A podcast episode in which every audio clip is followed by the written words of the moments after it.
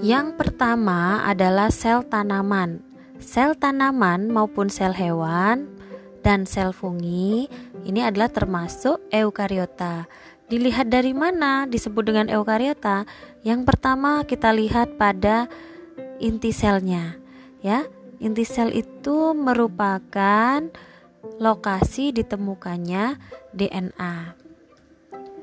Nah, Anda perhatikan pada slide ketiga, keempat, dan kelima ini dapat dilihat bahwa sel pada tanaman, hewan, maupun fungi memiliki inti sel yang bentuknya bulat. Ya, kalaupun tidak bulat bentuknya sedikit oval atau bagaimana, tapi kan ada bentuknya. Nah, ini artinya ada selubungnya.